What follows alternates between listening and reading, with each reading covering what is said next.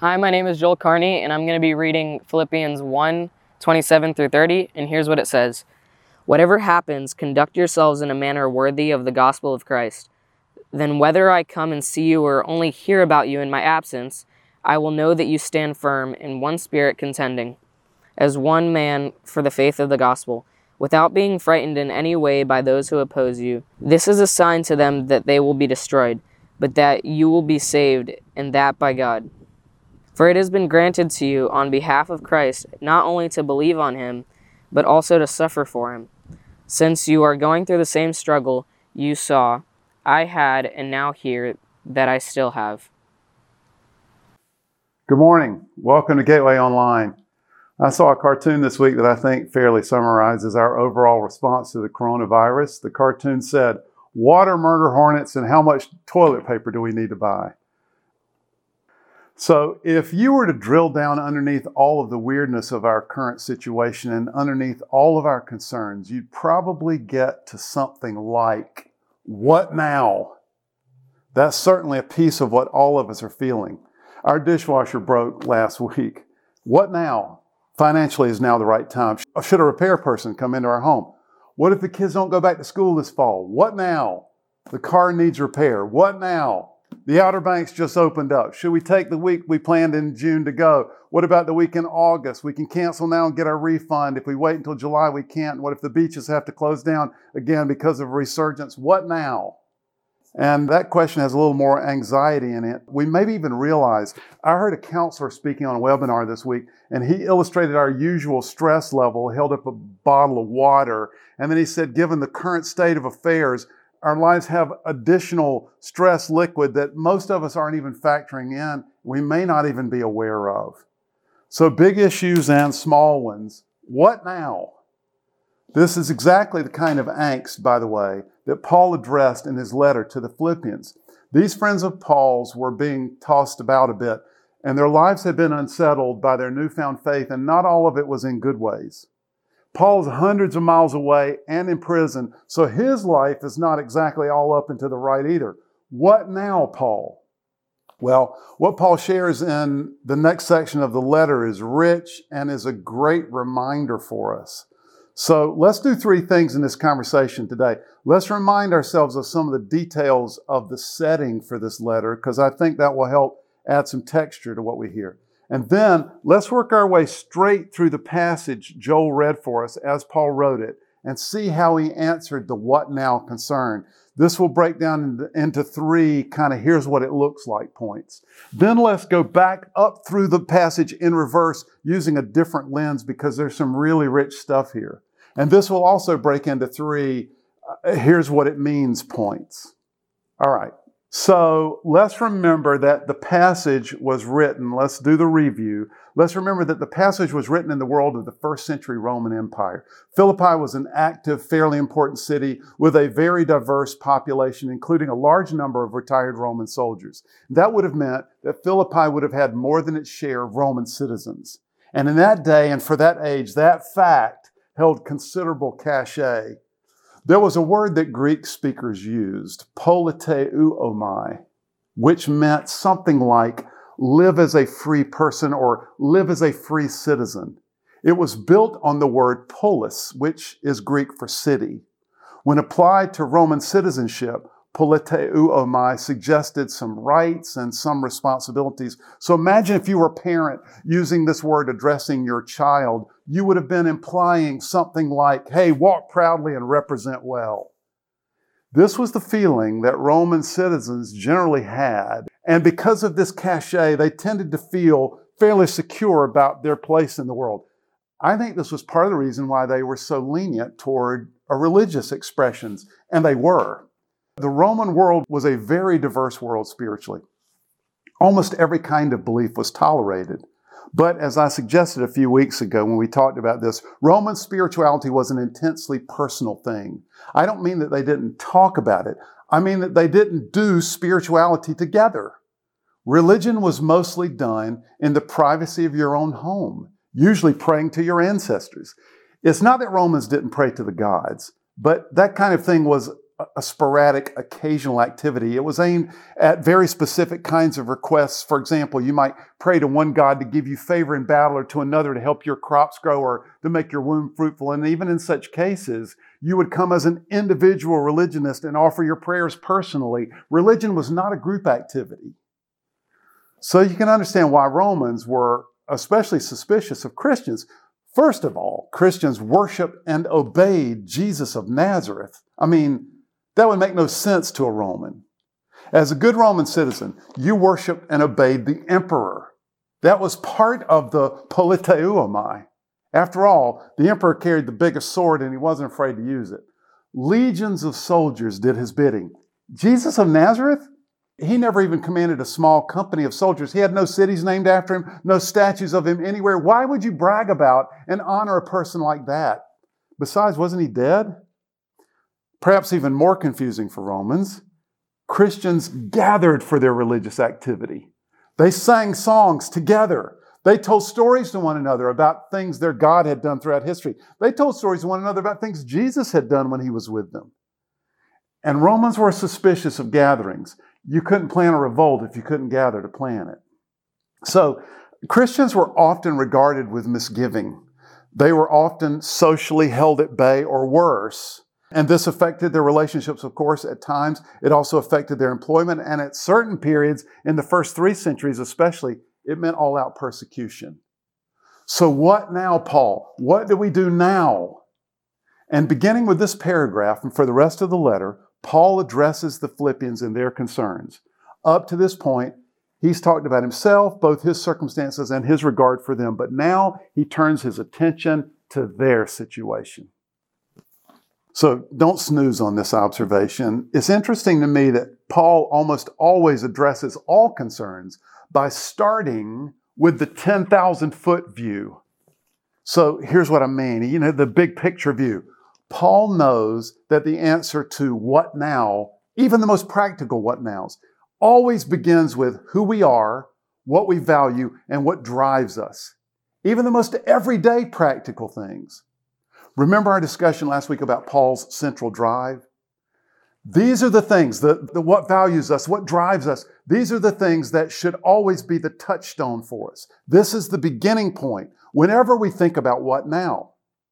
So, in the paragraph right before the one that we just read, Paul had talked about how he might be set free from prison and be able to be of encouragement to them, or he might be of more use to God's cause if he was killed. But and then he turns his attention to the Philippians in verse 27. Whatever happens to me, you must conduct yourselves in a manner worthy of the gospel of Christ. And right there, he uses our word politeuomai. He's speaking to people like the Philippian jailer, who was probably a Roman soldier and a Roman citizen. And he's speaking to Lydia, who seems to have been a successful businesswoman and may have been a citizen herself. He's no doubt speaking to several others who are not citizens, but certainly wish that they were. They might feel that they would have had some additional protections against the pressure that's being put on them because of their faith if they were citizens. Oh, Lydia, you think you have it bad. You've got nothing to complain about. At least you're a citizen. I'm nothing here. So what now, Paul? Well, I'll tell you what Paul says. Represent. Politeuomai. But I'm not even a citizen, Paul. I don't mean represent Rome, I mean represent Jesus. Represent his story, his life changing impact on your life and on the world. Walk proudly and represent. Politeuomai. Conduct yourself rightly in a manner, and here he uses another rich word, worthily of the gospel of Christ. In everything you do, everything you say, represent that. In all of your decisions, let the end point lead toward that. When George Shultz was Secretary of State under Ronald Reagan, he kept a large globe in his office. And whenever newly appointed ambassadors had an interview with him, Shultz would test them. He would say, You have to go over to the globe and prove to me that you can identify your country. So they would go over, spin the globe, put their finger on the country to which they were being sent. And Shultz would later say, No one ever got it wrong. Fortunately, that would be embarrassing. One time, Shultz's old friend and former Senate Majority Leader Mike Mansfield was appointed to be ambassador to Japan. And Shultz even put him to the test. This time, however, Ambassador Mansfield spun the globe and he put his hand on the United States and he said, That's my country. After his tenure, Shultz told this story many times. And he said after this happened, he would always recount it to outgoing ambassadors once he were being sent out. And he would tell them, never forget, you're over there in that country, but your country is the United States, and you're there to represent us. That's what Paul is saying here. He's making the same point even more clearly in chapter 3, verse 20 of Philippians. Paul says, Our citizenship is in heaven. Same word, by the way, politeuma. So, what does it look like to politeumatai worthily of the gospel of Christ? Well, Paul suggests three things, doesn't he? First, it looks like standing firm in one spirit. This is a military term, a military term. Paul has in mind those legions of Roman soldiers who stood shoulder to shoulder, linking up shields as they go into battle. I think most of us have a much less muscular view of our faith. We forget that our lives are lived on a battlefield. Many of our what now first century concerns would disappear if we just kept in mind that we are at war. Comfort and convenience are often the wrong goals altogether. There is a spiritual war being waged around us. All right, if you're skeptical, if that sounds too whooshy, I get it. But just consider that it might be very naive of us to think that reality is limited to, to what we can see and test and reproduce. There are always spiritual forces, literal spiritual forces at work behind the scenes of the events of our lives. And some of those forces mean us harm. And we don't understand our lives fully if we don't factor that in. We must stand firm in one spirit. Secondly, we must contend as one person, or can be translated strive together as one for the faith of the gospel. Paul says, and this strive together, this contend is an athletic term. It was used of the great teams in the Olympic Games. There's a contest going on, Paul is saying, and the stakes are high. The hearts and minds of our children and our parents and our siblings and our grandchildren and our neighbors and our friends are at stake. Contend together, strive together. Notice how Paul appeals to their unity and ours. He's heard about some squabbles among the Philippians, and that will not do. The stakes are too high. The field is too dangerous. It's time to politeuomai. You know, I'm afraid that we Americans are sometimes more committed to our political tribe than we are to our spiritual one. And that will not do. The stakes are too high. Thirdly, Paul encourages us to not be frightened in any way by those who oppose us. So, one, stand firm in one spirit. Two, contend together as one person for the faith, like a great athletic team. And three, not be frightened by those who oppose us. Okay, listen. These Philippians understood opposition. They were experiencing real opposition, at times even persecution for their faith. Paul certainly had. So this was not a throwaway comment. This was, again, a muscular charge to move forward as a free citizen of the kingdom in faith and not in fear. Some of you have had similar experiences in your upbringing. But many of us, at least those of us who grew up in the West, have never faced anything like real persecution for our faith. Our biggest fear concern has been those times when we've been afraid to identify our faith because we don't want to look like some weird religious person. Still, I think this charge is worth hearing for us. And I'm going to give you two reasons why I think we need to hear this charge. First, the world is much smaller now than it used to be, especially given the advent of social media. So we regularly hear about situations, serious persecution around the world today, things that we wouldn't have heard about t- even 20 years ago. And we should be armed to pray for those fellow believers that they would not be frightened in any way by those who oppose them. I get this digital report every week called Committed to Pray, and it recounts three incidences of intense persecution that happened somewhere in the world that week, every week. And each week I pray for those families or, or those churches sometimes. A second reason I think we need to hear this charge, not be afraid of those who oppose us, is because I believe this is coming for us. I believe my children, and certainly my grandchildren, will live in a different spiritual atmosphere than I've lived in. I'm going to say more about that at the end today. Okay, let's move on. Paul continues, the muscularity of your politeum, oh my, and especially the fact that you're not frightened in any way, he says, is a sign to them. that they will be destroyed and that you will be saved, and that by God.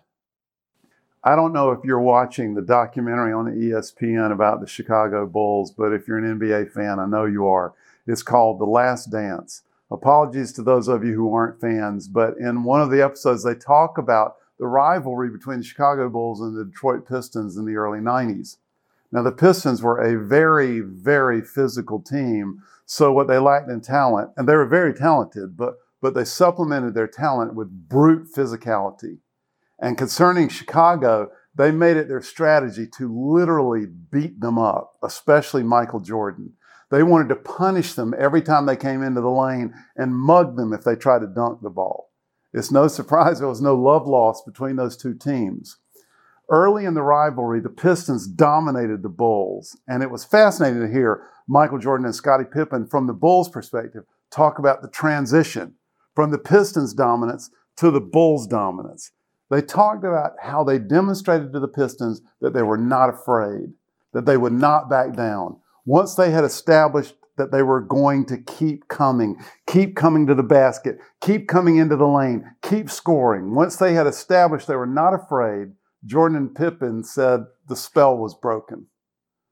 When we live in a manner worthy of the gospel of Christ, no matter what the world throws at us, when we stand firm like a Roman legion, when we contend together like a focused athletic team, when we move forward lovingly without fear, then that becomes a sign to ourselves and to those outside of the faith that their way of doing life is bound for destruction and our way is the way of life and salvation.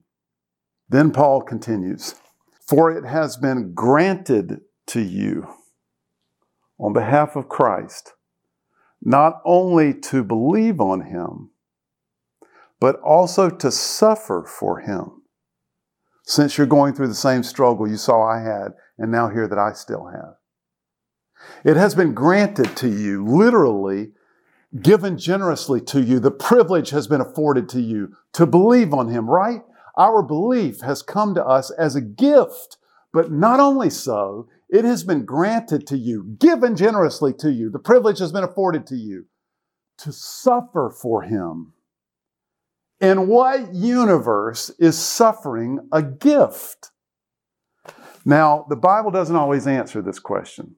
Often it is frustratingly silent about suffering, to be honest, but indirectly, Paul has addressed it here. Now, let's acknowledge that he's really addressing suffering for the faith. He's not specifically addressing like our cancer diagnosis or the death of our parent or a child. But some of what he says even applies in those instances of suffering, even to the ones that are unimaginably difficult. So now let's throw it in reverse and look back up through this charge to the Philippians with the question of suffering in mind. In what sense is suffering a gift? And again, I think Paul says three things indirectly in answer to that question. First of all, suffering is a gift in the sense that we are identified with Him in suffering with Christ. He says it directly, doesn't he? It has been granted to you to suffer for Him. And this is an echo of what Paul said earlier in the previous paragraph when he said his chains were for Christ. I remember hearing the testimony of Helen Roseveare many years ago. She ran a mission school in Africa that was attacked by a rogue gang of Muslim thugs. After ransacking the school, they violently abused her physically for a night and a day. I was astounded to hear her say that at some point early in that process, her anguish and fear and pain gave way to a powerful sense of privilege. That was her word. She was washed with wave after wave of privilege, knowing that she was identified with her Savior through this suffering. Secondly, our suffering confirms our salvation.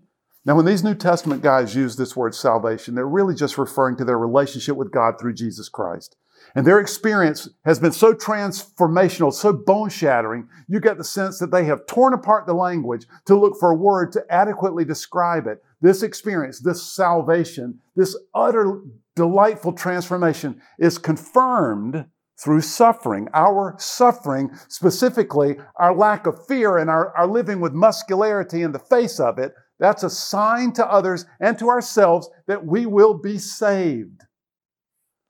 Our suffering confirms our identification with Christ. It confirms our salvation. And finally, our suffering confirms that we are on God's side. We are the ones who can contend together. We are the ones who can stand firm as one person, a, a, part of God's legion, a member of God's team. And this is critically important because God's side is ultimately the winning side. We are citizens of God's city. All right, I don't know what the takeaway is for you, but let me share what it is for me, if I may.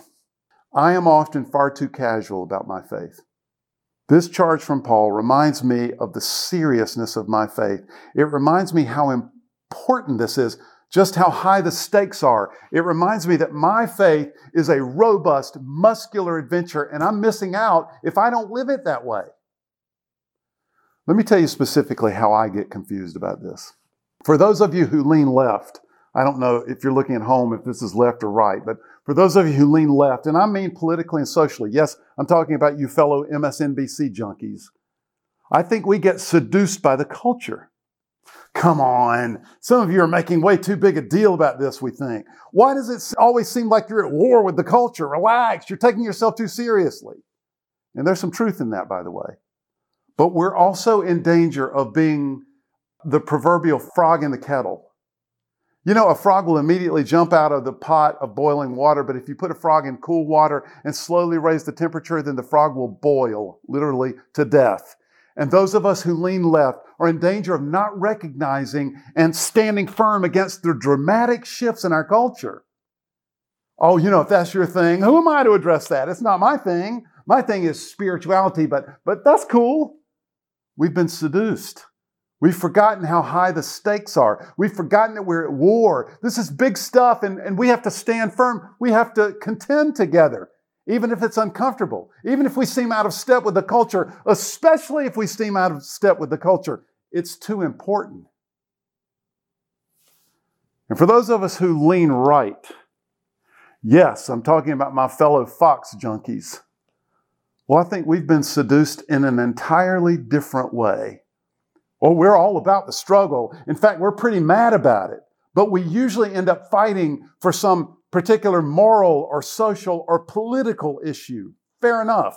Many of those issues need to be addressed. But that's not what the real fight is even about. That's not what we're, what we're striving as one person for. That's not what we're contending for.